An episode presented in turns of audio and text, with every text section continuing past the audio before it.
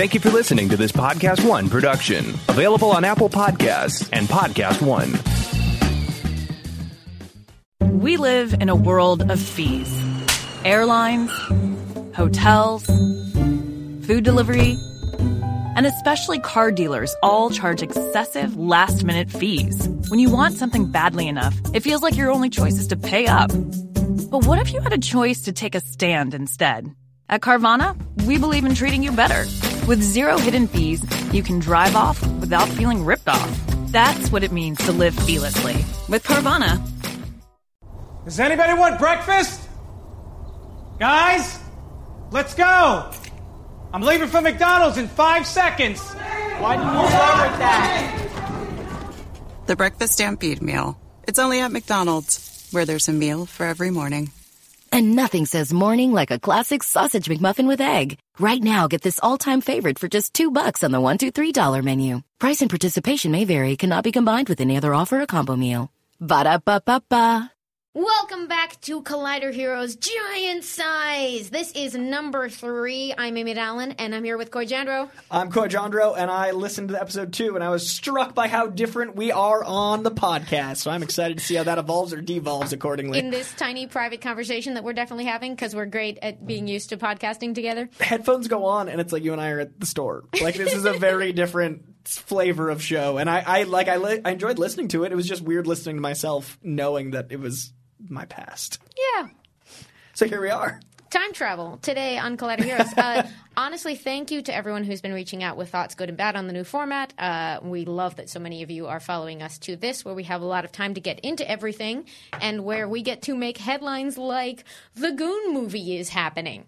Official. Apparently. and that is our headline because it's giant size. I think uh, I think it's going to happen. It's been rumored forever. I mean, even like Tim Miller was attached to it for a long time. Is he not still? I, but like, I mean, that the last iteration. This Yeah. sounds like a new iteration. So they, this news comes from essentially an, upsta- an update for Kickstarter backers uh, that uh, had helped to fund the sort of test footage for the Goon uh, many several years ago now. Um, there is now some indication uh, via that campaign uh, that Goon is in motion again at 20th century post merger Fox. Yep. They, Uh, they found some money. They found some. I mean, Disney money going to this corner of Fox makes sense to me because it shows like a certain accountability. It shows like someone like the script. They know comics are selling. Like it makes a lot of sense. Uh, and you know who was a Kickstarter of the Goon movie for Tim Miller? Mr. Jon Schnepp. so that makes me really happy that this movie's going to exist because I know how much he'd want it. Yeah. Uh, so The Goon is a wonderful comic book property, great sense of humor, uh, created and usually done by Eric Powell. Uh, you have heard us plug it before, you'll hear us plug it again, but it's very interesting to see that happening because. As uh, we were talking about last time, Disney just sent out a whole slew of movie dates uh, on which Fox movies sort of start disappearing. So I presume that, you know, this is a neat sign because it's like, okay, they are still making new movies that did not exist before or were not in motion before. Uh, where will those land? How will that work? Will we think of them as Fox movies? We don't know the shape of that, but this is a really cool sign of life. And uh, especially since it does have a wicked sense of humor, which is sort of more in line with Fox than what we think of as typical Disney branding, uh, it feels like a really good, healthy sign that they're still working on a, a large variety of types of projects. To me, this is an indicator of what I thought about the numerous cancellations is that it was just the wrong fingerprints for Disney. They just didn't want something that was half made by someone else that they disagreed with.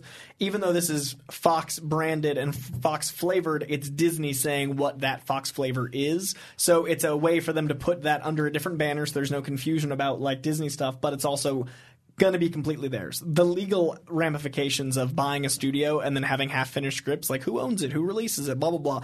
It probably made sense for a lot of those movies just to get scrapped at the cost of so many jobs, which is the horrible part of the merger, which scares the crap out of me.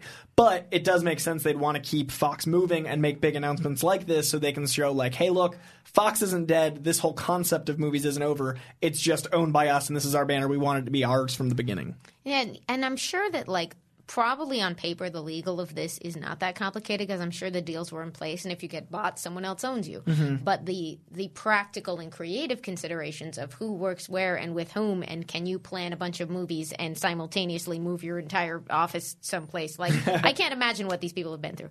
Uh, but I'm excited that people will still be making movies. Uh, I hope that I assume if this weren't real news on some level. I don't think they'd be blasting it out to all of their Kickstarter backers who've been waiting for several years, but I will be excited to see like official headline announcements uh, as this project rolls forward. And if you haven't seen Love, Death, and Robots by Tim Miller, definitely check it out. It is also insane and a very specific tone and something that can only exist right now. And he's got this indie coming out called Terminator that I think is going to help him out. yeah, you think people are gonna check I out that? think uh, in 36 hours, well, by the time this airs, uh, you guys will have seen the trailer. So we'll see about the trailer uh, on Thursday of for the Terminator by Tim Miller. So I'm excited. I'm excited for that guy. He's going to do some stuff.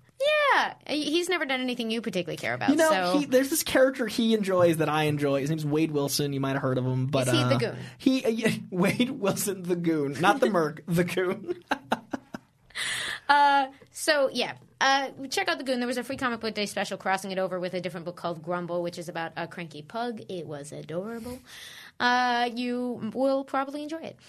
Uh, speaking of things you will probably enjoy, we have a new trailer for DC Animated Universe's uh, adaptation of Batman Hush. Coy, what'd you think?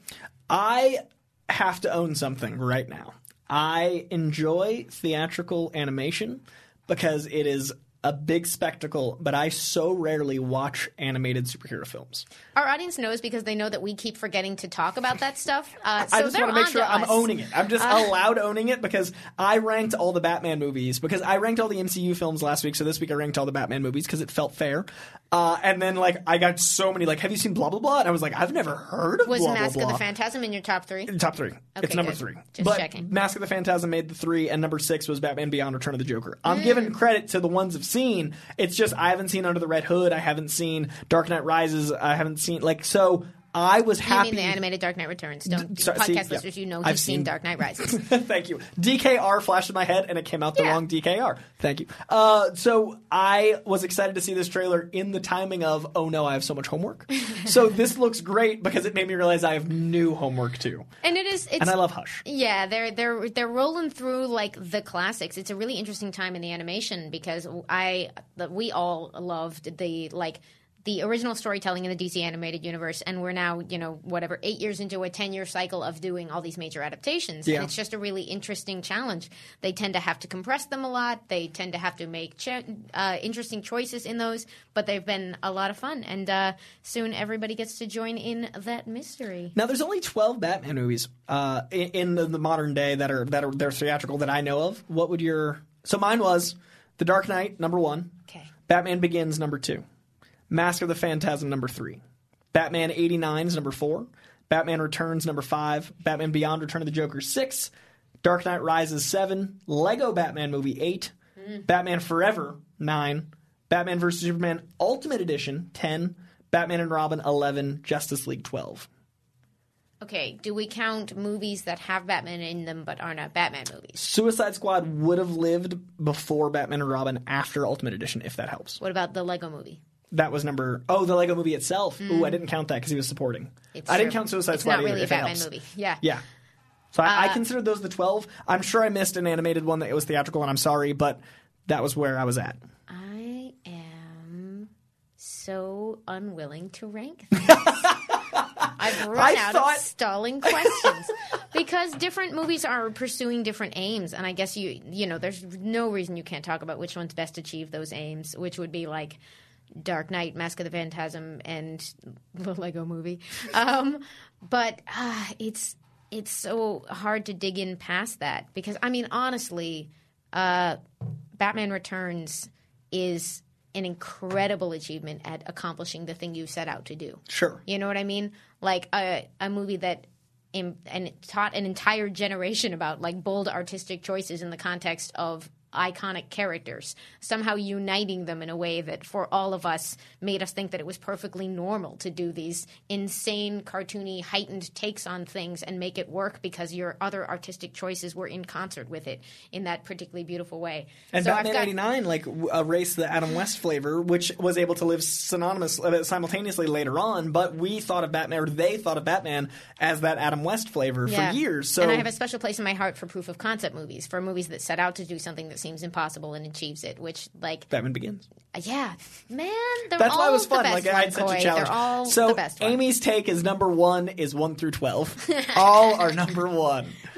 Nearly all. So I, I wanted to take this opportunity on the long form podcast because we have the time on long form podcast. I did a fan cast for the Batman in honor of Robert Pattinson's Yes, yes, yes, yes. we don't know as of this taping if it's 100%, but I've been calling it 99% Robert Pattinson as Batman. So I thought of my fan cast of who I want to see in the new Batman universe, and I've got Joseph Gilgun as the Joker. I think he'd be brilliant. If you haven't seen Preacher, check it out. Andy Serkis as Clayface. I think he would own voice and physicality, and you need that in the actor playing Clayface. I've got This Is Us' as own Sterling K. Brown as Harvey Dent slash Two Face. He plays a lawyer type very public figure in the show, and I think that would translate to Harvey and his darkness uh, on, in the Predator could totally translate to Two Face. Plus, I wanted the frickin' we almost had Lando Calrissian uh, Two Face once. I really think this is the right move. Bring him back. Uh, and then we got the man was born to play him. We've got Bryan Cranston as Commissioner Gordon. He looks like him. The mustache fits. Let it happen. Uh, Benicio del Toro has always been my Ra's al Ghul. Uh, Benicio del Toro is ageless and also like incredibly charming and handsome, and it seems to be from everywhere. He's a man of the world. I want that as Ra's al Ghul. Uh, James McAvoy is the Riddler has been the rumor for a long time. If you haven't seen Glass, uh, that's yeah, he can kill it. Like I want to see someone outsmart Batman. James McAvoy is brilliant. Uh, I've got Eiza from um, Baby Driver as my Talia al Ghul because she really impressed me in one performance, and I think she's got the look of Talia and the energy and the presence. Uh, I've got Karen Gillan as Batwoman. This was a really interesting pick, and you mean Batgirl, but it's I a really Batgirl, but I- interesting yeah. pick. Uh, Barbara as Karen. yeah. Because Karen, as we've seen in her work outside of the Marvel Universe, has more depth than. mm, she's one of the best actresses working. Like, she's got so much depth. She's fascinating. And she's got a statuesque figure that would be awesome to be like, I'm as intelligent as I am awesome looking. And that's Barbara Gordon to me. She's got to be able to carry herself in that way. And to me, that's Karen. Watching her play a scene with Bryan Cranston would be uh, Right? real rewarding. yeah. Right. Uh, and then I've got uh, Bill Skarsgård as Scarecrow. A little bit of typecasting, but I'm going to accept that. Uh, if you haven't seen it, he is terrifying, so I'm going to go with that Scarecrow. uh, Rami Malek as Calendar Man was one of my favorite picks. That was an interesting pick. he has the look of Calendar Man in a way that is so specific to Tim Sale. Like if you look at Tim Sale's Calendar Man, to me that's Rami Malek, and he's he scares the crap out of me. I'm not gonna lie. Rami Malek's very talented, but he looks very intense. He scares me, and I like that. I want that intensity, and I could also buy it. Rami Malek being obsessed with dates. Uh, and then I've got Rory McCann, uh, yes, the Hound as Solomon Grundy, because like, come on. Uh, and then Bill Nighy like not the science guy. Bill Nighy from Love Actually is my Alfred. I think uh, a sexy older Alfred, a fun older Alfred would be a great take. It's a different take we've had. We've had scary Alfred, we've had charming Alfred. Let's have fun Alfred. I will watch him do anything. Right, so, like yeah. Love Actually is uh, it's into it. Uh, Benedict Wong is definitely my Hugo Strange. That man is fascinating, talking about sandwiches, talking about he's so intelligent that anything he talks about is, is great. Uh, Alexandra Daddario looks just like Poison Ivy to me. I think she is so slept on as an actress. I think she's like I'm waiting for that one performance where it's like, oh, she's brilliant. I think she's great. Uh, Ray Winstone as Carmine Falcone. Uh, he always plays the best mobsters, and I want to see him play the mobster. And my final four, uh, we have Miss. Oh, I forgot how to pronounce her name. Uh, scrolling, scrolling. Oh, Natalie Dormer. Jeez, how did I forget that? Natalie Dormer is Catwoman. That perma smirk, that charm, that cat likeness. She's a cat in life. It this was one of those when I, I saw your side by side for those images. I was like, huh, that just slotted right into place. Uh, definitely would watch. Yeah, she's right there. Uh, ben Foster is in all my fan casts because he's one of my favorite actors that I want to see in everything. I think he'd make an amazing Mad Hatter. Uh, we've got now this one's a tricky one because I see Mr. Freeze as an older actor. Uh, Mr. Freeze was doing this to protect his wife. He's doing it out of family. Ron Cephas Jones is the right body type. He's got the voice. I could so see him commanding the freeze gun. Uh, Ron Cephas Jones, Mr. Freeze, and this is 100% my This Is Us bias. Chris Sullivan is the penguin. Chris Sullivan is just, I want him everywhere. He's going to be the new Ben Foster. You'll hear me cast him and everything. But on Giant Size Heroes, I wanted to share my absurd fan casting where I cast 20 people in a Batman movie. Go to Coy's Twitter to see uh, from a couple of days ago now to to see the visuals for this. Well selected, well arranged, uh, took a hours. compelling case. I spent my oh my god I don't sleep hours on Instagram and Twitter making side by side. So and just to resume our earlier discussion, sleep is important. Sleep. That's another theme of the Giant Size Heroes podcast is Amy being pro sleep and Coy being team no sleep. It's all fun and games until uh, you sleep. Is what I'm saying. Uh, so, speaking of getting some rest and getting back to it, I guess uh, we're going to try this segue. Uh, we got some interesting and uh, an in-depth interview came out this week, or it's between this and the last recording, with James Gunn on his uh, firing from Disney and his journey back, and sort of talking about what that experience was like for him. And I found this a really compelling uh, interview to sort of because it's something we've all remarked on is that if there is a right way to handle something like this, it seems like he has set that standard. Um, you know, he talks about understanding where Disney was coming from and why they made the decision they did, uh, understanding the way it connected to his his own past and his actions, and that it was you know one of the most difficult experiences of his life but he compared it to you know he doesn't re- had that been the end he would not have regretted any of the time that he spent there um, it's just in general a, a really interesting insight into uh, an experience that is quite difficult to imagine because I've I've never had a multi-picture deal to suddenly evaporate in front of my eyes in a day based on things that I already knew I regretted doing. Like that's that is a that is a heck of a day to imagine. Uh, and uh, yeah, Coy, thoughts? Uh, I loved how maturely he handled it. I thought from the firing to now, he is every quote he said has been poised and eloquent and intelligent. I thought the people rallying around him all did the same. Uh, I was really impressed with his brother's essay. I was really impressed with the Guardians team. So I just. I think this is an opportunity to speak to maturity. Um, if you're upset, maybe think about stuff before you type it. Maybe take the time to. Your comments are forever, internet. So, be that the reason he was fired or the way he handled being hired, use that as a litmus test to before you press send or before you send a YouTube comment, before you send a tweet, before you text your friend think about your choices. So he wouldn't have been in this position if he had thought about them differently necessarily, and he certainly did learn to think before his comments coming back. So I was just I love James Gunn. I was very proud of his maturity. I was very impressed with the way he's handled everything, and I think he's a great example of growing up. And I think that um, specifically the nerd space could learn from him about growing up. I'm not being subtle. Learn about growing up because I just I just like I this has been a tricky transition. Like we're all like YouTube's evolving and the internet's evolving and all these things are changing. And I hate the fact that I've kind of stopped reading YouTube comments because I really enjoyed connecting to people and I really enjoyed reading all my mentions on Twitter and I really enjoy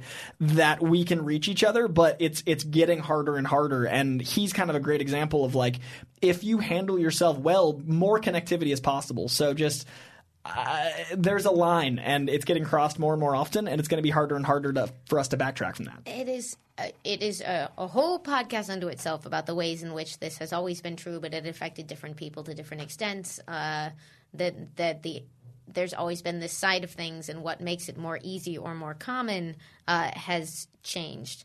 But uh, I think we're all on team. Don't be jerks. Team don't be jerks all day. We might not agree on sleep, but we agree on being jerks. Uh, and I also his quote about the Suicide Squad was one of my favorite quotes Yeah, from that, that interview. Uh, he said the suicide um, talking about one of his favorite experiences writing a script. He said the Suicide Squad sequel it just instantly started flowing. I don't think I've had much fun writing a script since maybe Dawn of the Dead. That's what this whole movie has been like. I've been excited about the Suicide Squad movie for a long time, but quotes like that from James Gunn, who wrote, you know, Guardians 1 and 2, Mm. Dawn of the Dead came before that, guys. So what he's saying is, holy crap, he's loving the script. That little two sentences just has me made of hype. And it is it, it is interesting because it you know we talk about this sort of long journey of James Gunn's firing, and this whole thing has happened in under a year. But I bet it felt like the longest year of anyone's life. Uh, so there is that you know he acknowledges that he's like on some level.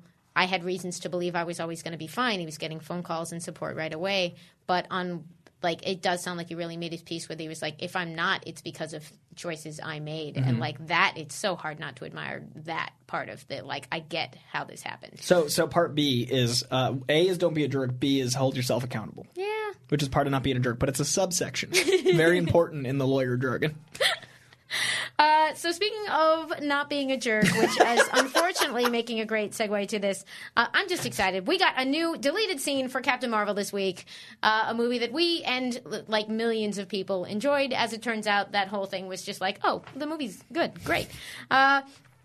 We got a new deleted scene for Captain Marvel. We've got a list of what's coming when it's almost out on home video. Uh, we're going to have a few different deleted scenes and some special features. And uh, obviously, we're all queuing up the one about the cat first because we have priorities. I watched the live stream. I'll be there for the DVD. It's coming. Like I, I just I'll own my love of that Flerken.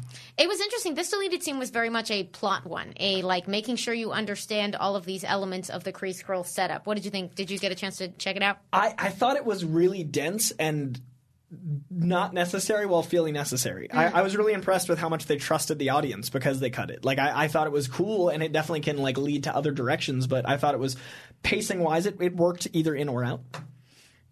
Uh, yeah, I'm very curious about it because I, I would love to hear from y'all. Sort of, I think that all of the information in that scene is information that comes through in the movie. But I want to like, there has been some where we've talked to people who were like, on their second view, those threads all made more sense to them, and it's sort of like, okay, well, would you have wanted this extra scene where they lay all this out to some kids in a exposition heavy but still very entertaining couple of minutes, or were you cool being like, nah, you had to pick this up from context and get it the second time? And we can't unknow comics. Yeah. So like our biases are there and us inferring things is We're like, there. obviously, so the Kree-Skrull War.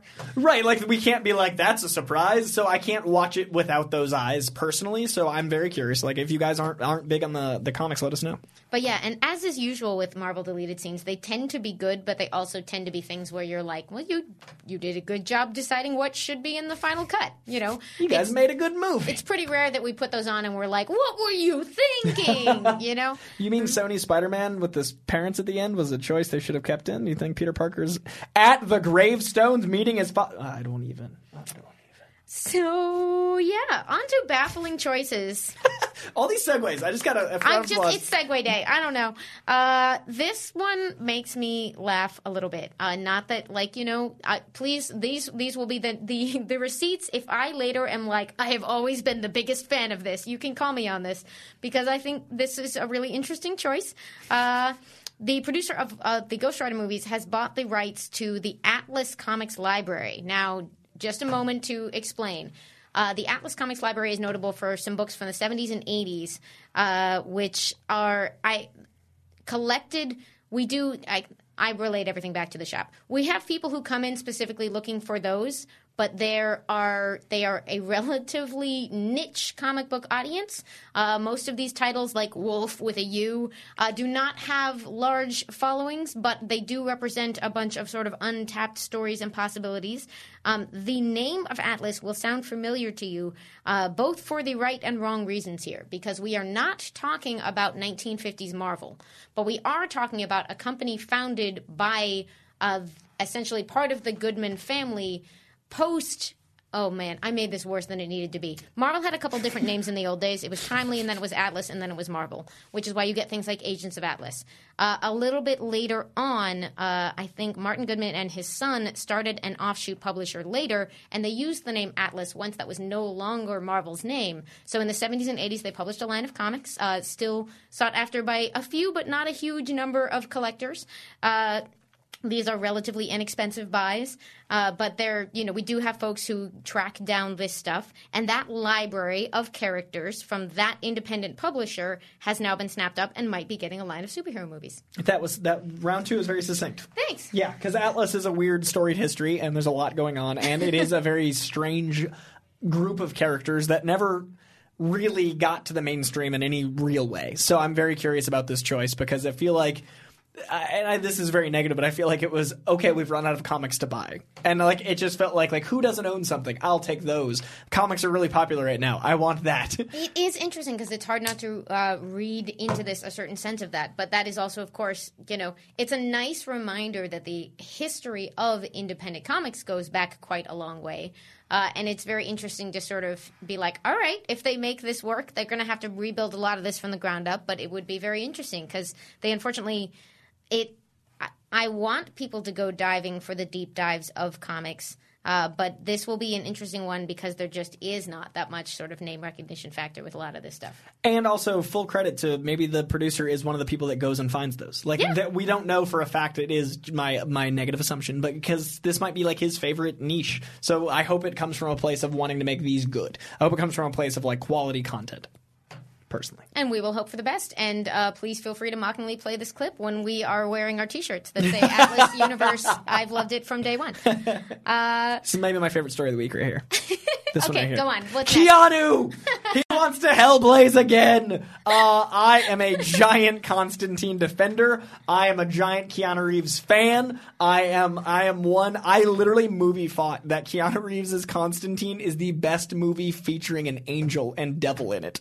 Uh, there's a lot of movies, angels and devils, and I said that was the one. Uh, yeah, movie fights was uh, it was it was Hellboy week. So they were like, "What's the best movie featuring the devil?" And out of all of them in history, I said Constantine because Peter Stormare as the devil is fantastic. Uh, Okay, so full disclosure, I still have not seen that movie. Uh, viewers at home that can't see my face, it was aghast. Uh, Keanu Reeves is John Constantine in this movie. He is a. is he British? He's not at all British. Okay. But he is Keanu Reeves. Okay. Uh, so it's actually that's yeah that's not fair. He's not John Constantine as much as he is Keanu Reeves in the world of John Constantine. I mean- and that was great. Like the the world building, the mythology, the I know they've got Tilda Swinton in there, so I'm kind of on board. Rachel Weisz, Tilda Swinton, like uh, Djimon Hounsou, and yet another comic book property. like this cast is great. Peter Stormare. Uh, it, the world they build is so lush. It is so intensely comic-y. It feels like a graphic novel in so many ways, and it immediately throws you in the world. It doesn't sugarcoat it. You're like, oh, I'm I'm in a graphic novel.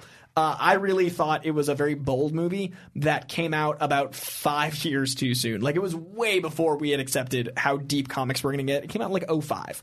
So 14 years ago was not the time to release a graphic novel starring Keanu Reeves. Unfortunately, because I think it slept on, um, and he wants to play that character again, which made me very excited. I, I, was my loved, rant. I, I loved knowing because this quote came from him doing press around John Wick and sort of someone asking about this and him being like, "Oh man, I loved doing that." You know, Yeah. and it, it's just nice to have someone rather than being like, "Why are you bringing up some movie I made 14 years ago?" To have someone being like, "That was a great experience. I'd love to do it again." You know, Furthering my belief that Keanu Reeves and Tom Hanks are literally the two best people on the planet. why is there no movie of them hanging out? I would watch a Looper film with Keanu Reeves as young Tom Hanks in a second. They look nothing alike, no, but their souls not. are the same color. Oh, They're just so good. I love them both. They literally- it. They're the only two people that if I heard someone had done something wrong and it was about them, I'd be like, "That's just not true, patently untrue." Like they're just so pure. Don't set us up for that kind of heartbreak. You're right. You're right. It's happened before. But, but Keanu Reeves, did you see him on uh, on on Stephen Colbert show? I did. That like that moment. And, If and- y'all haven't seen this, there's a um, being, a much shared clip of him appearing on Stephen Colbert and answering an impossible question perfectly. uh, so if you haven't seen that, uh, it, it is a, a beautiful little little piece of his personality. and you know Maude, right? Maude Garrett, like Maude from. oh, I've, I, a little bit. Okay, so Ma- Maude uh, interviewed him for John Wick and was like, "Hey, you're known as like the nicest guy in the world," and it's three minutes of Keanu Reeves just shifting uncomfortably about being complimented. He's literally nice about being nice. He was like, that's "Oh, really that's too kind," and he's like, "No, no, nobody said that. No, no, no," and he literally is just like, "It's the he's the best." That sounds so adorable. I really want to see uh, that new rom com that he's in. Uh, uh, Always Be My Maybe. Yes. It looks so good. He's okay, that's way off topic. Uh, Two hours on Keanu Reeves next week. when they announce more Constantine. I mean, I'd love to see like a him and Matt Reeves multiversal John Constantine adventure. Oh, But, let's uh, combine our rants. I want to see him as the lead of a saga movie. I could see him with the horns. You, you. This gives me pause. I'm. Hmm. It's the unfilmable movie, intentionally unfilmable, but theoretically, The Matrix should have been unfilmable in 1999. If anyone can get a green light for enough money, it's Keanu Reeves. Keanu is Marco. I mean, he's I buy him with the guns. There's not a lot of hand to hand fighting where I'm at in the comic. So even if he plays it in 10 years, I'm still in. he's like I, he's maybe kind of the wrong age, but Keanu Reeves is always the right age for everything. He's a bit, uh, yeah, he's like 20 years past, but he's ageless.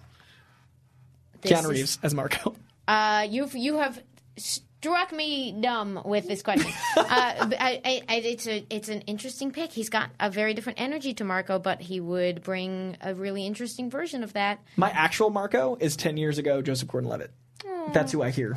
But see, you're you're actually closer with Keanu because I I I think while this is a strictly a fantasy universe, uh, an Asian or Pacific Islander background actor is sort of closest visually to Marco in the way they present him, and Keanu being Hapa. That's fair. I've always pictured Joseph Gordon Levitt as Pacific Asian, but he's not actually. It's just like the flavor he brings. So that's that's Keanu is definitely What? like yeah. I, Joseph Gordon-Levitt's always had that vibe to me. Okay. even though he doesn't like he's not. It just always has that energy. And Sure. Keanu Reeves is definitely more appropriate.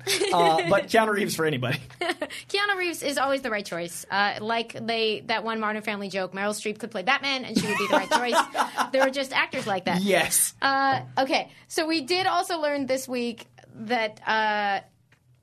That okay, well, we maybe learned this next thing.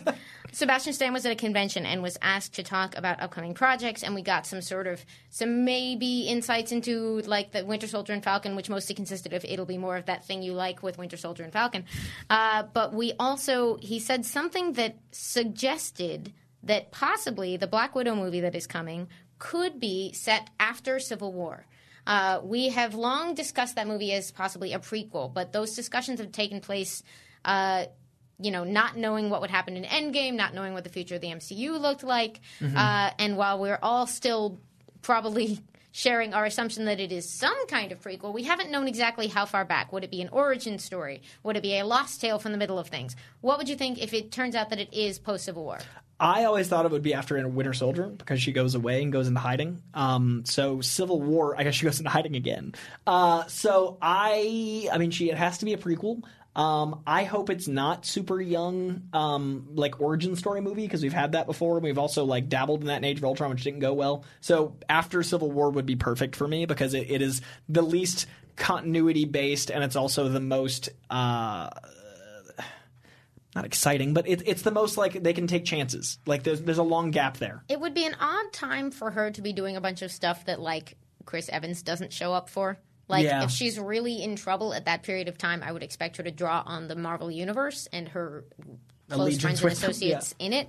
Uh, but on the other hand, will I watch it? Yeah, absolutely. See, like Winter Soldier to me is better because they literally all split ways on purpose. Like Winter Soldier is about like we've got to figure it out. Every man for themselves. I'm going underground. That was how the movie ended. So I've always put it after Winter Soldier. So I agree. Like Civil War is like we are on these two factions. Why wouldn't she call anyone? we'll see. Time will tell. Yeah, it'll it'll be very interesting. I'm I'm whatever the movie turns out to be, I'm I'm very very excited for this solo movie to exist. Uh, and I think Civil War, like making her a fully developed character in the close to the version that we know, is probably also. Uh, I think I would enjoy more than a full on like Black Widow Begins prequel. Same. Uh, speaking of that forward timeline, we got a whole bunch of goodies from Kevin Feige this week. He did a Reddit Ask Me Almost Anything. Uh, and he addressed things like the, the Marvel that they generally work in a five year plan. Did you have any favorite things that emerged from these talks? Favorite quote from that was him admitting, and I think not in jest, but I can't read sarcasm font because it doesn't exist, that there is a rant from Michael Pena summarizing 10 years of Marvel. They filmed it, it exists. Apparently, Why don't we have it, Coy? There is a Luis cut. Why why don't we have it in our hands That is what I need. at this time? Like Lewis ranting about the Marvel universe is what Luis, I yeah. Mm-hmm. yeah like now. So that exists. There's a 10 year there that they filmed it. I'm very excited. That was my favorite quote from Is that it whole on thing. the Blu-ray? Where where, where I, when, where how- I think it's coming when they release the Infinity Saga giant 22 movie Infinity Cut. There's going to be so much special features on that thing in order for us to double dip, and I think that's the number one thing you sell. Or is it part of your advertising for Disney Plus? Catch up on the Marvel Universe. Oh, well, see, but Disney Plus is six dollars. I know. I don't think they need to sell Disney Plus because it's like here It sells itself. Like, It's whereas like- the Infinity Saga is going to be three hundred dollars for 4K Ultra HD Blu-ray that I'm going to have to buy, even though I own, already own 20 of those movies. like by the time it comes out, I'll own 21 of 22, and I'll still probably buy it, and I won't be able to afford it. But that cut, I have to. We will live in houses made of DVD box sets. That's Uh, fine. that, they will replace our Los Angeles expensive real estate, uh, but we will just, you know, flimsy cardboard houses. Just long boxes. Mm-hmm. Just An long boxes igloo of long box boxes. That You'll is- see me outside of Collider with Saga, reading my long box hut, watching my Blu-ray with an extension cord out from here. Sorry, Mom, it didn't go well. I had to buy the cut. certain things. Look, whatever it takes. Some people live in houses, but not us. Uh, we also this week, just before as we get through this, I want to shout out our comic book pull list. Uh, we mentioned these briefly on Tuesday's Heroes, but now we have a chance to dig into it a bit more. We've got The Goon number two, Action Comics 1011, Black Magick hardcover, War of the Realms Punisher number two, and Matador trade paperback volume one. Coy, which one of these you want to get into? War of the Realms Punisher is a book that on paper, why would I buy that? But then you look at the name on that paper and it's Gerry Duggan and you realize, oh wait, I've always wanted to read Gerry Duggan written Punisher. I never thought that'd be a thing. And it's a thing. And it's basically the Punisher. Like issue one, he disguises himself as a dark elf and just goes to town on some elves. It's uh, like that Asgard and Punisher shouldn't work, but it works. Like, and only in the War of the Realms can these two worlds clash. You're not going to be watching Netflix and suddenly have Chris Hemsworth, so enjoy it in comic book form. this is why comic books need to exist as a separate medium because you get moments like that, and this book is exactly that. It's so much fun. And this, I bumped this off my list because we, like, both of us are just going to pull weird War of the Realms one shots every week so if we don't stop ourselves. But I'm going to shout out again that War of the Realms uh, Journey into Mystery is going on and is a crazy, like, baby protecting road trip adventure full of weirdos. And uh, that is so much my jam. That team is so much fun too. Like the team they assembled and the road trip, it's fantastic. and and part of the point of their team is that they're just like, do these people make sense? I don't know. Is it who we've got? Let's go. Yep, and that's how your road trips really are. you plan a road trip with five people, and maybe one of them works out, and you got another four people you didn't expect. That's a road trip. Uh, so also, I put the Goon on this list because there is a brand new issue. It's by Eric Powell. You should check it out to see whether this, like, it's one of those beautiful. One of the things I love about comics is that it's so easy to have them have a strong voice. Uh, the look of it, the tone of it, the humor of it. Uh, there are just certain creators that you're like, I would like to uh, tune in for the flavor of this person and what they bring to the table, and that is Eric Powell all the time. Uh, so dip into the Goon, you will laugh, uh, and it's like it's this weird old timey background and there's monsters and there's a sense of humor but for me whenever i've dipped into the goon like it's not super mean uh, you know th- that free comic book day special i remember we were debating on whether we could give it to, to like we hadn't had a chance to read it yet and we were like is this one going to be kid friendly and it was just like it basically is except he totally accidentally murders a guy on like page two Accidentally. uh, so you know, it, these things happen. Uh, but it, it is it stays fun because it's so it's cartoonish, but it's also this beautifully. Uh, anyway, now Eric Powell's art is amazing, y'all. Uh, and uh, friend of the show, and it feels so good to say that. Friend of the show, Brian Michael Bendis. uh, I just, I, I, my whole life, you know, since actually since about eleven, I've been wanting to say friend of the show, are Brian we Michael Bendis. are we opting him into that? Does, He we're- was very happy to talk was- comics with us. I mean, he yes, he seemed happy. He seemed happy. He All right, retweeted. I accept when you Friend of the show, Brian and Michael like, Bendis. I'm going to say friend of the show. Yeah. Brian, I hope you're okay with it. And Our if- best friend, Brian our Michael Bendis. Best man at my wedding, Brian Michael Bendis. Godfather to my unborn child, Brian Michael Bendis. Uh, he, he's writing Superman, and kicking off his giant mystery summer uh, is is Leviathan wraps up with part five in this Action Comics number one thousand eleven. And I'm very curious because everything we heard about Leviathan sounded great. Uh, I've been really enjoying Naomi. Uh, you guys know I love cover. I've always loved his stuff at Marvel. I'm digging his stuff at DC, but his stuff at DC has all been leading up to this. So it's really been tricky because a lot of people are mad at his run on Superman, and everything's leading up to this. So I feel like you can't quite quantify what those things are until the mystery's solved. It's it's a mystery, so until you get the landing, it's hard to. So uh, if you haven't been enjoying his stuff on Superman, give this a chance. Dive in, see where it lands. I'm excited for this book. Uh, and by the way, I think the cover collection is also out this week. If you want to jump in, I think the collected edition hits this week. Oh, that's a. If I, had I know, I buy them individually, but now if you didn't, because they sold out because they're so good, pick it up. Heck yeah. Uh, and pick up the hardcover of Black Magick. This is a supernatural cop drama kind of book, uh, which I love very, very much uh, about a cop who is a cool, badass lady and also a witch. Uh, it is by Greg Rucka and Nicola Scott. It is one of the most beautiful approaches to like color and world illustration that I've ever seen. I love what they do with this book. Uh, it is available in a beautiful hardcover that collects the whole first arc, uh, and you can get that this week. Black Magick with a K. Solid week of books. Uh, and oh yeah, the other one. I went into this a bit on the show, But uh, this is just my outside pull. Um, pull uh, Matador Trade Paperback Volume 1. This is a story by writer Devin Grayson. Uh, she wrote a ton of the Bat Family books, uh, and artist Brian Stelfreeze. And it is like 14 years old and totally out of print. It was a Wildstorm miniseries. I have never seen it. I have never read it. They are two incredible creators. Uh, Brian Stelfreeze, you might know his work from recent runs on Black Panther, but he's also just a legendary artist, uh, a giant in the field. And this story that has been totally unavailable is just magically available again this week from Image. I had missed that whole announcement where, so I just went like, wait, what? What is this book? Uh, they they bring you an explosive story pitting Lieutenant Isabel Cardona against a deadly serial killer. Uh, so it's just going to be a cool, actiony cop story with murder and and crime, and I'm very very excited to get to dip into like what feels like a sort of lost treasure kind of book.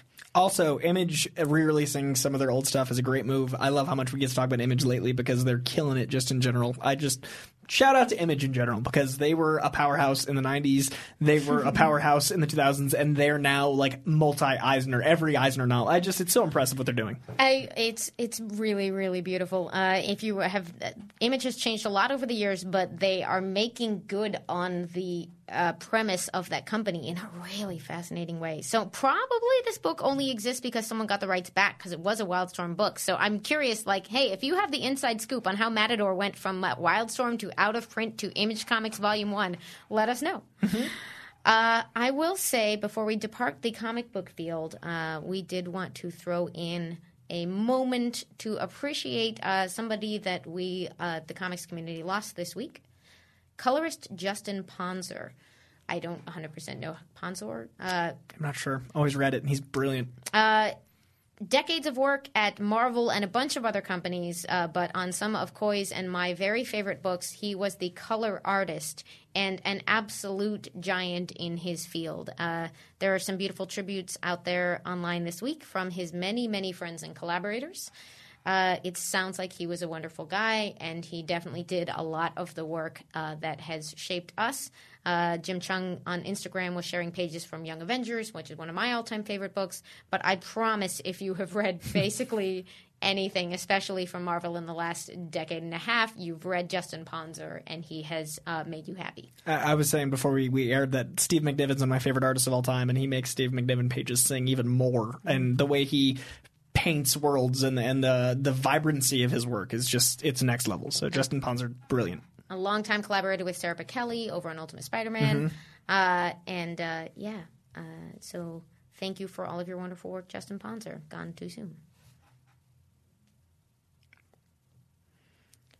We do have more exciting stuff happening this week. We got uh, some TV news. We got a new CW schedule for fall, uh, the way they're pairing up all their shows, filling out that Riverdale schedule, and news that the Crisis crossover is going to be the longest one yet. It is going to be a full five hours. Uh, Crisis on five hours of Earth. uh, but that will be coming this fall, and it sounds like basically everybody but Black Lightning is involved. So that whole universe we talked about, and we were wondering if Black Lightning would now be part of it. It makes sense that he's not because Sure. of the way Let they've set the universe. Yeah, and I like that. To be honest, it's like the Agents of Shield thing. I like when some shows get their room to breathe. Like I really appreciate sometimes being like, I can thank you CW, it's over here. Yeah. Uh, so I'm excited for a five hour madness though. Like I, that sounds incredible. How comic-y is that going to be? The last one was insane. The last one was Yeah. such a comic book come to life. I can't wait to see what like almost twice that runtime means. Because mm-hmm. the last one was three hours. Uh, that sounds correct to me, but I don't 100% remember. Yeah, I think I just watched it. I don't know if I, I clocked it, but believe I think three it was three. hours. So it's almost double that. It's insane. Give me this show. We know that Batwoman's going to be on Sunday nights with Supergirl. We uh, have Flash and Arrow teaming back up, I think, on Tuesdays. For Uh, now. For now. And then eventually we know that uh, Legends is coming back in for, I think, the second half uh, of next year. And uh, yeah, you can go check out that all the TV. The TV TV has a thing called the upfronts where they talk about their plans for the new year. So that's why we're getting all these trailers and all these announcements because everybody's laying out the plan. Um, and speaking of the plan, if you had been depending on Netflix for your CW superhero fix, you might have to consider making different plans in the future because the deal that they've had for the last couple years, where basically all of the CW shows were landing on Netflix, or at least all the CW superhero ones were, Yeah, I think so. uh, at a certain time. Uh, that is not going to be renewed. It doesn't mean nothing will be on Netflix, but we but they aren't going to have that bulk. Everything goes to Netflix on a certain schedule, which just for the last couple of years has been the the easiest way to catch up on that stuff. So what does that mean? Are they going somewhere else? Is it just going to drive us back to the CW app? I don't know Warner Media app is coming. There's some kind of Warner thing in the works. We don't know exactly what it looks like. We don't know when exactly it's happening. We have a lot of questions. the the streaming wars are heating up, you guys. It's going to be crazy. are. But speaking of, as certain things depart Netflix, other things come to them. We got some really interesting news this week about Mark Millar's corner of the Netflix and Imageverse. Uh, the Magic Order uh, is not only coming to Netflix, but the first episode, I think, is going to be directed by James Aquaman Wan. And that is huge. So not only are we getting a very comic-y original to Netflix situation, but we're getting it from a powerhouse director. And when you direct a pilot, you're putting your fingerprints on the show. Like David Fincher directing the pilot for House of Cards really shaped that show became. It also uh I, I'm not 100% on this, but I think if you direct the pilot, you get residuals from every season they're on. Do we know There's- how any of these deals work, though? I've Streaming never is been a, a pilot whole new director. universe. Right, and and the, the new media laws and stuff, and that's all to be discussed. We like to hope that Olivier Coipel is taking home a big check. Uh, yeah, because it's written at like the, the the situation is Netflix owns this corner independently of Image. It seems because this show in particular is written in a way that it's a Netflix comic book that comes. I'm going to read this sentence in because this is Coy and I were talking before we started because it's a really interesting time. It is allowing things to be possible that were never possible before, but it is also almost bafflingly odd to read a sentence like this. Here's the Magic Order, which is based on the supernatural drama that uh, that you. Well, okay, it's actually not. Here's the sentence. The show was created at Netflix by Mark Millar, who subsequently turned it into a comic book series illustrated by Olivier Coipel, based on designs by the Netflix team. So it's a Netflix comic. It is Technically. published by Image, created by Mark Millar, and it's just a really interesting time because Mark Millar has been uh, sort of an example-setting leader in uh, this most modern iteration of independent comics for the last several years. And the promise of Image Comics is that it is creator-owned. But what that means is that Image, the publisher, does not own the comic. What happens beyond that is up to everybody who works there and who has a book there. So in some cases, it means a 50 50 split between the writer and the artist of a book that they do themselves that they have no intention of ever turning into, a, you know, sometimes it just means comics that are owned by the creators. And sometimes it means you can set up a company, publish through Image, sell that company to Netflix, and now it's a Netflix comic uh, that you. Published by Image. Yeah, that you're technically adapting into your own original comics work from yourself.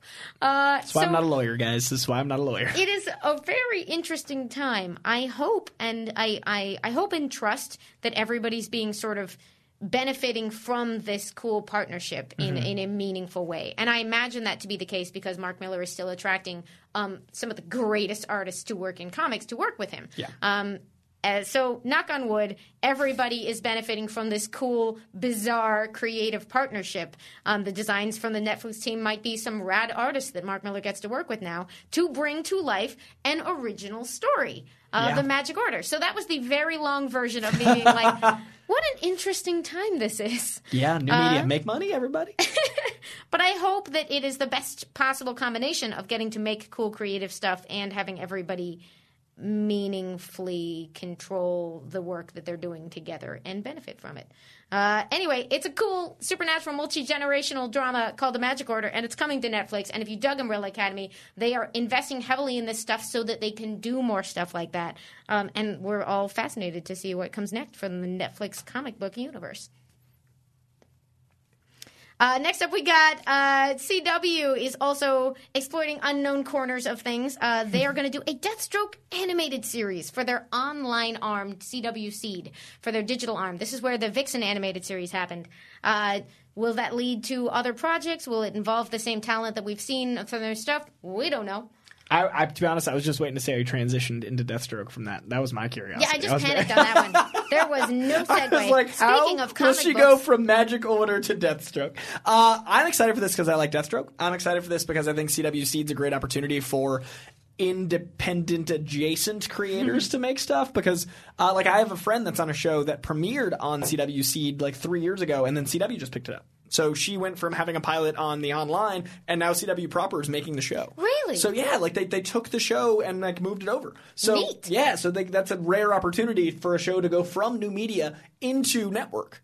So that's a that's a really unique. Th- Actually, Trevor's on the show too. Uh, my friend Helen Highfield's on this show that they just moved over to the mainstream. That's Um, fascinating. and Trevor was a guest star on it. Now he's on Riverdale. So he's on two CW shows technically, but one was before Riverdale ever happened. And Crazy. CW's making some interesting choices in that regard because, of course, they've just wrapped up uh, Crazy Ex Girlfriend, but Mm-hmm. uh, all that, like the talent behind that show, came from working online, from working without sort of like doing their own thing independently and getting building reputations, uh, and then getting scooped up to bring it to an even larger audience. So, Right, like it's a really cool opportunity for people that the show might not have existed. Like I Ship It is the name of the show, and it went from being cult following, beloved online to uh, now a network show. So uh, there's a really cool opportunity as actors, if you're an actor, that you can make stuff, and if you find the right audience, it can exist. So make everything, create, no matter what your genre. If you're a comic artist, if you're a writer, just make stuff because right now the world is looking.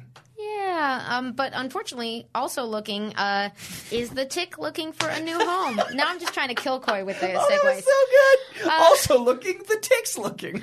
Unfortunately, uh, so the Tick, a beloved independent comics creation that has had several fantastic, very different adaptations over time, created by Ben Edlund, whom you might know from. Uh, he's also a television writer who's done like some of the best episodes of Angel. He's done everything, uh, but they they had a new lease on life for the Tick at Amazon for two seasons, uh, and for now that will be all. Uh, they are actively looking for a new home for that show. And it seems like, you know, we're in the streaming wars. Everyone is desperate for content. People are buying the Atlas library. Surely someone will pick up the tick. Uh, but I don't know. We don't. Anything can happen. Uh, so hopefully you checked that out. You enjoyed it. The the, the stuff that they made isn't going anywhere. Uh, but a salute to the tick. Uh, old school indie comics at their finest because it's and somehow it, it like he's got kind of a Batman quality where you can do a million versions of the tick, but he always feels like the tick, even though the things you made Yeah. are very different. Uh, and he keeps speaking to new generations, so hopefully that will continue. Uh, it is sad to see, like, our, you know, to all the folks who worked very hard on this particular adaptation. I hope it's not the end, uh, but a salute to what you accomplished. You got two more seasons of The Tick out into the world. You've added a new chunk to that legacy. And we thank you. Yeah. And speaking of new beginnings, uh, and independent comics, actually, this was a really interesting announcement to me. Sci Fi has ordered a new series from a pom- comics publisher uh, you may or may not have heard of. We shouted out one of their books, Heathen, a good bit, uh, a ways back. They are called Vault Comics, and they have a book called Vagrant Queen, which is coming to sci fi. It uh, was written by Magdalene Visaggio, who is sort of blowing up in comics, uh, as she's been working super hard at several companies and has a bunch of series that I follow. She's just got like, she tends to write a lot of things with a vibe that's very Amy, where I'm just like, hmm, yes, bounty hunters, interesting, go on. Uh, so it's going to be 10 episodes adapting Vault Comics' Vagrant Queen in 2020. Uh, they have Adriyan Rae uh, in the lead role of Alita, with Tim Rozon playing Isaac and Paul Du Toit taking on the role of the evil Commander Lazaro. Very sorry if I butchered your name on that. Uh, and Jem Garrard uh, will act as creator and showrunner. Um, the book was by Magdalene Visaggio and Jason Smith, sci-fi series focusing on Alita as a galactic savior. Uh, but I'm sure there will be a twist to it because Magdalene Visaggio does not do anything without a cool twist. Now, there's only one news story left, and I don't know what the tangent's going to be, but it's one of my favorite. Like, uh, so we write the docs, and this is this the spelling error here made me laugh out loud, and it's very it's very simple, but it's very funny. It's one letter, but it made me laugh out loud. So here we go. It's not a spelling error. Oh, it's- it's, my he's swampy. Oh, you call him Swampy? Yeah, Oh, I was literally like, who's Swampy? Oh, like I didn't know what the news story was because I pictured like a little like woodland creature. Like I didn't think this was Swamp Thing, so I was like, what's Swampy? So Amy wrote down Me new. and my buddy Swampy, my friend. I got uh, this email that said new Swampy trailer. I'm like, who was the first Swamp? I pictured like a Funko Pop. Like I didn't know, so I enjoyed this very much. Now, now you have convinced me that I I desperately want like the Muppet Babies version. That's of what I Swamp Thing, picture. which is Swampy having it, Swampy and Abby having adventures down in Louisiana, stopping crime. He's like a friend of Animal. Like I totally see like Swampy being like the more Jim Henson, animal. get at us.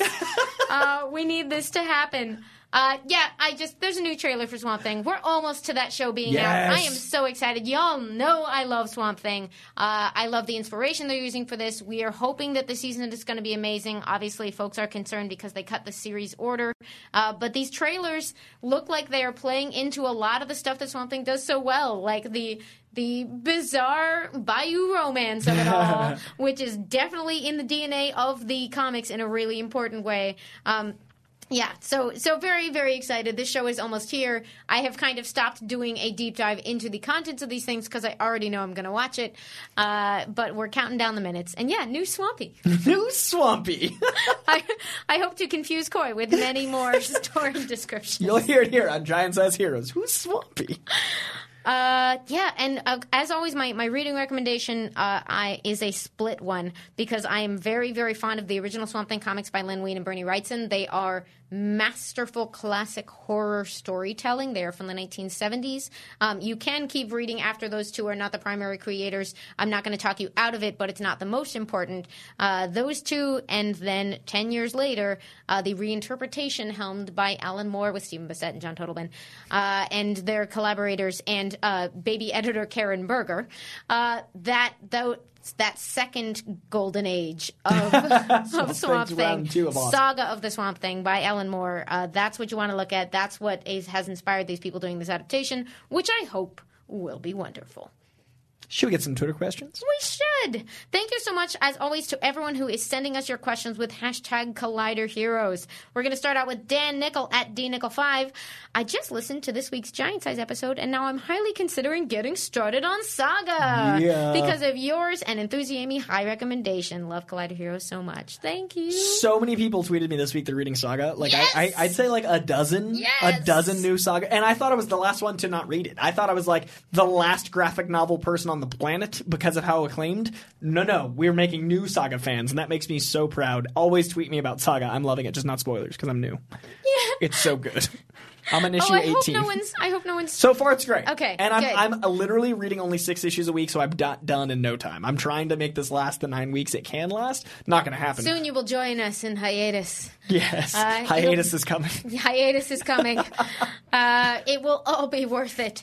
Uh, but yeah, I mean, just to repeat, I'm so excited that you're reading it. I'm so excited that people are discovering it. I've learned at the shop that when you think everyone has read Saga, that's just not true. Like.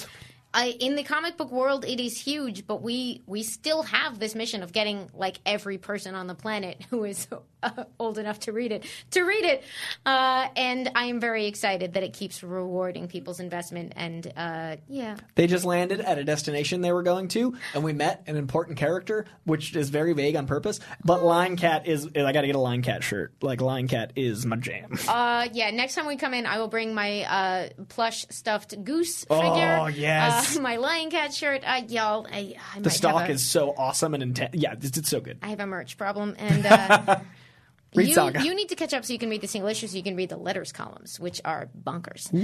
Uh, so thank you. That was not a question, but I pulled it because it made me excited. Sorry. if you tweet me about you reading comics, there's a good chance I'm gonna put it in the rundown. Uh, Jocelyn at Bad Wolf Bay 10. Nice name there.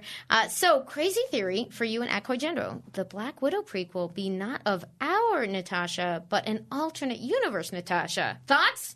This is a Coy level. Uh, This is right in my wild theory. multiverse. Now, okay, first of all, I got so much hate for my multiverse theory in Endgame. I got a lot of guff. And You then did? As, and as soon as the Endgame wasn't a multiverse, spoiler alert for the biggest selling movie soon ever, uh, I got like a bunch of people like, yeah, yeah, I told you so. This is exhibit A of that earlier conversation about being a good person online because now, your boy, it looks like Far From Home as a multiverse. so I could be that guy that was like, oh, I'm sorry, I was off by a movie with my insane comic theory that shouldn't exist. But it's also not like you told does. everyone else that they were dumb for not No. thinking that. And like I was just going like, wouldn't that be nuts? And now I might get to have that experience because it looks like, unless Mysterio is lying as a liar, we will get some semblance of a multiverse, and this would be dope. I do. I, I think it's a really cool theory. I find that probably it would not be super satisfying if our primary, like my, my main objection to doing this as a theory would be that we've spent so much time with our Black Widow that when we finally get a movie with her, there would be some level of disappointment if it turns out to be like, and she's mind wiped, and she's a clone. It's it's a problem they're going to have to face as they reintegrate Gamora in some level into Guardians to be like, is it going to feel as good not knowing that it if it it you know we don't know what they're going to do but if it turns out that like time displays Gamora ends up being the main Gamora Yeah. Endgame spoilers very sorry if that ends up being what we go forward with they have to deal with the fact that like we will have that oh but we spent time with this other person this other version now would I watch Scarlett Johansson playing like three different versions of Black Widow from different dimensions, interacting with each other and or getting each other in trouble? yes, yes, I would. in a heartbeat. So yeah, I would say alternate Black Widow sounds great to me as long as regular Black Widow's also in the plot. Um, but I just thought this was a cool out there theory. Thank you, Jocelyn, for sending that in. The fact that we're living in a time where even mentioning the multiverse as a film option, yes. We've gone that sweaty in society, guys. Congratulations. And uh, finally, our sweaty question of the week. This is going to be one of those, uh, like talking about wonderful colors, where I'm sending you to the internet for this. But uh, Fatal Creations at Colt Badu, uh, Badu, Bado. Bodo, Colt Bado. Bado. Colt Bado. He, he was our uh, social media guy at Marvel Movie News. Colt Bado's good people.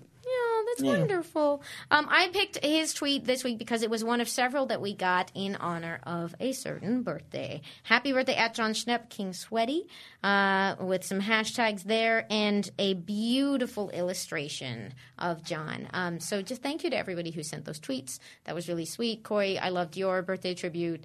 Uh, but uh, yeah, go find at Colt Bado on Twitter to see a beautiful piece of art of our very excited friend Jon, whose birthday would have been this past week. Yes, and go watch Avengers Endgame.